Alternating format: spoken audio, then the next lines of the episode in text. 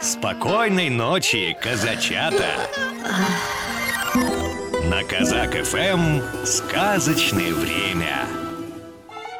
Сказка «Зазнайка» Жила в одном селе девушка.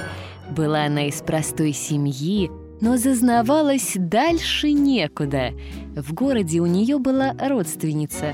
И вот однажды эта родственница пригласила ее в гости. Собралась гордячка в дорогу. В город поехала. Вскоре вернулась она обратно в свое село. Вся наряженная по моде. И не узнать вовсе. А нос стала задирать пуще прежнего. Видит она лопату и спрашивает. А что это за вещь? Для чего она? Крестьяне диву даются. Да это же лопата! Ей огород копают! А она все городской барышней прикидывается. Остановилась возле плуга и тычет пальцем. А это как называется?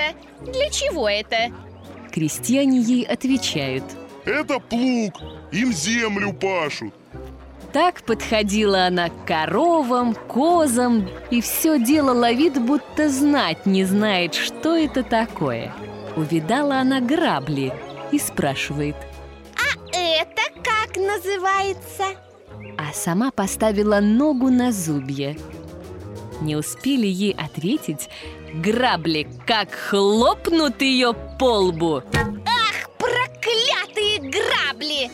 Вот тогда все поняли, что она только прикидывается городской барышней. Впредь она уж никогда нос так высоко не задирала. А всем маленьким казачатам пора укладываться в свои кроватки. К вам спешат яркие сны. Спокойной ночи.